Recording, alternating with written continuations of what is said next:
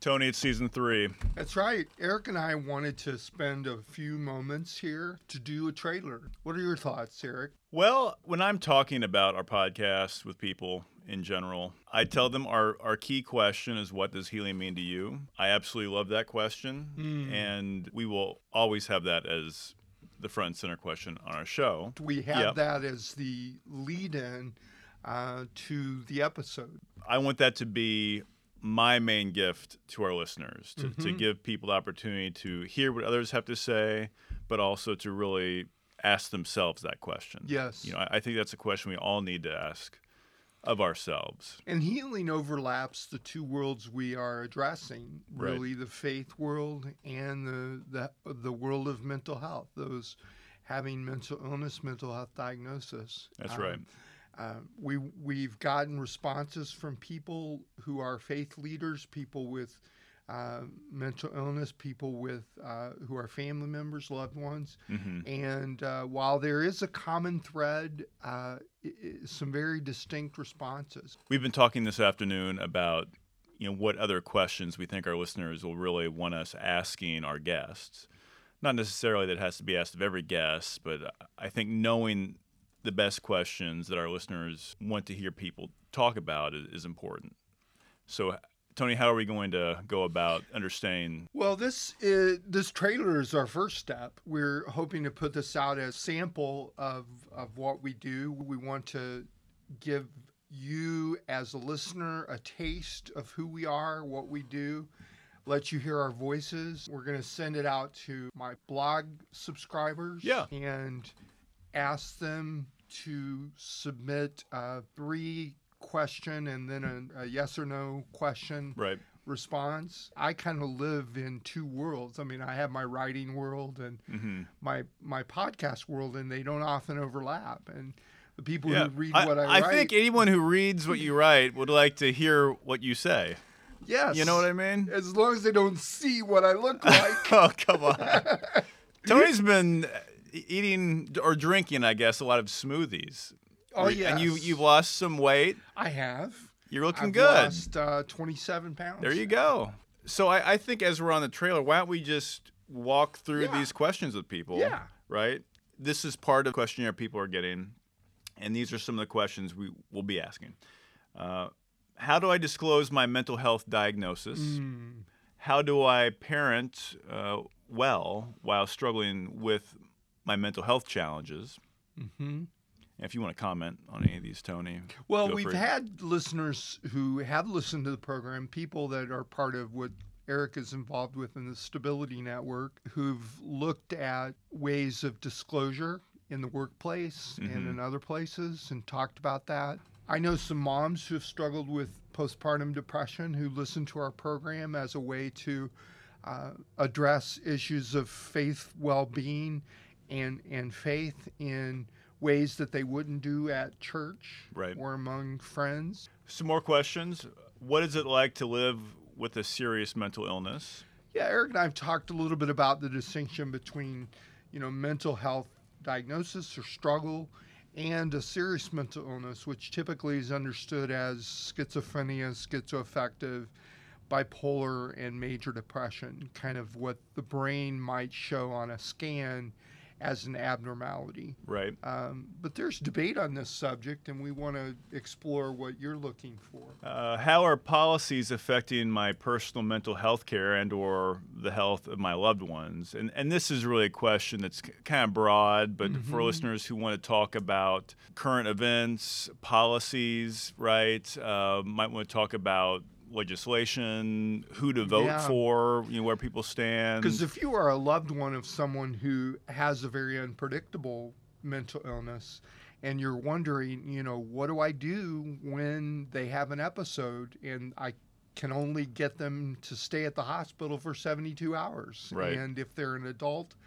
I don't have much say over what what happens to them. right. Um, you know, things like the, these questions are being addressed on a legislative level, and uh, we know of some people that can address that. And po- policies make a big difference. Uh, next, how can we reduce stigma? And that's a that's a subject a lot of people I know the Stability Network has raised this. NAMI Right. raises this a great deal. Say a little more on your perspective on that. If you eliminate stigma, then we're free to talk about our mental health care without fear of being judged or fired or hurting a relationship with somebody. So, I, mean, I, I do think reducing stigma is a very important subject. The last question on here how can faith communities help people who have mental illnesses? So, along the way, in addition to these questions, we're going to have stories among our guests and ourselves.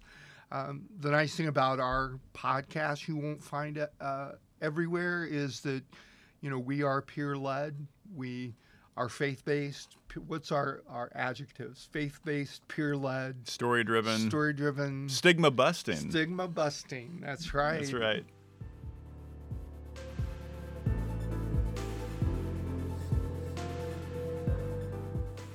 So we've already recorded our first interview for season We three have. with Rayleigh, and we've got a number of people we want to have on the show. Yeah, we've talked about a number of people locally and globally. Mhm. Um, we haven't reached out to all of them, but um, what are some descriptions of people we're looking at?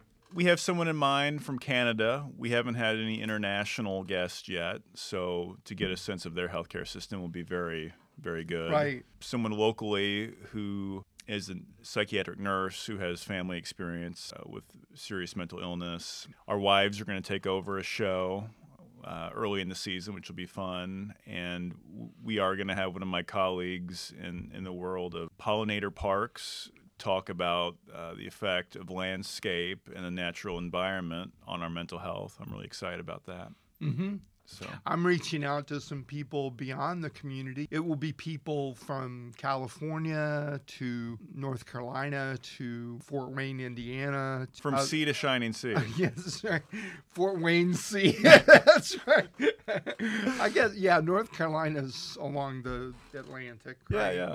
It was an interesting question that came up in a survey I did among my readers, Mm, which is how has faith helped my mental health and how has faith harmed right.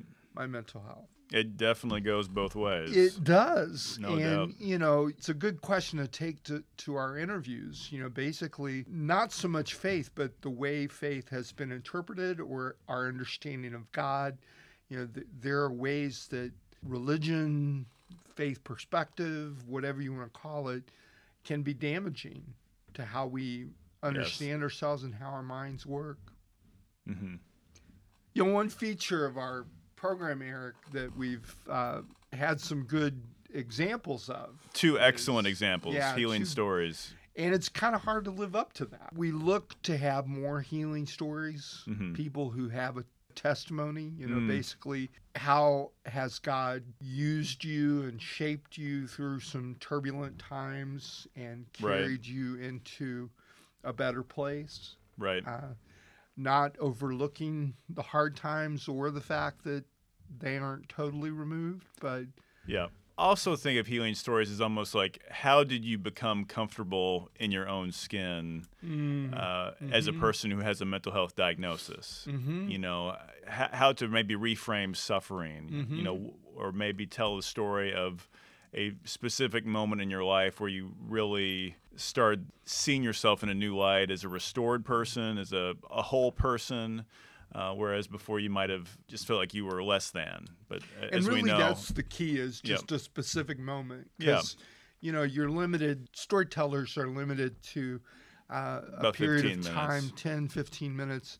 So think of it more like uh, StoryCorps was was one of our first models, which if you've listened to it, it has uh, basically it talks about one incident.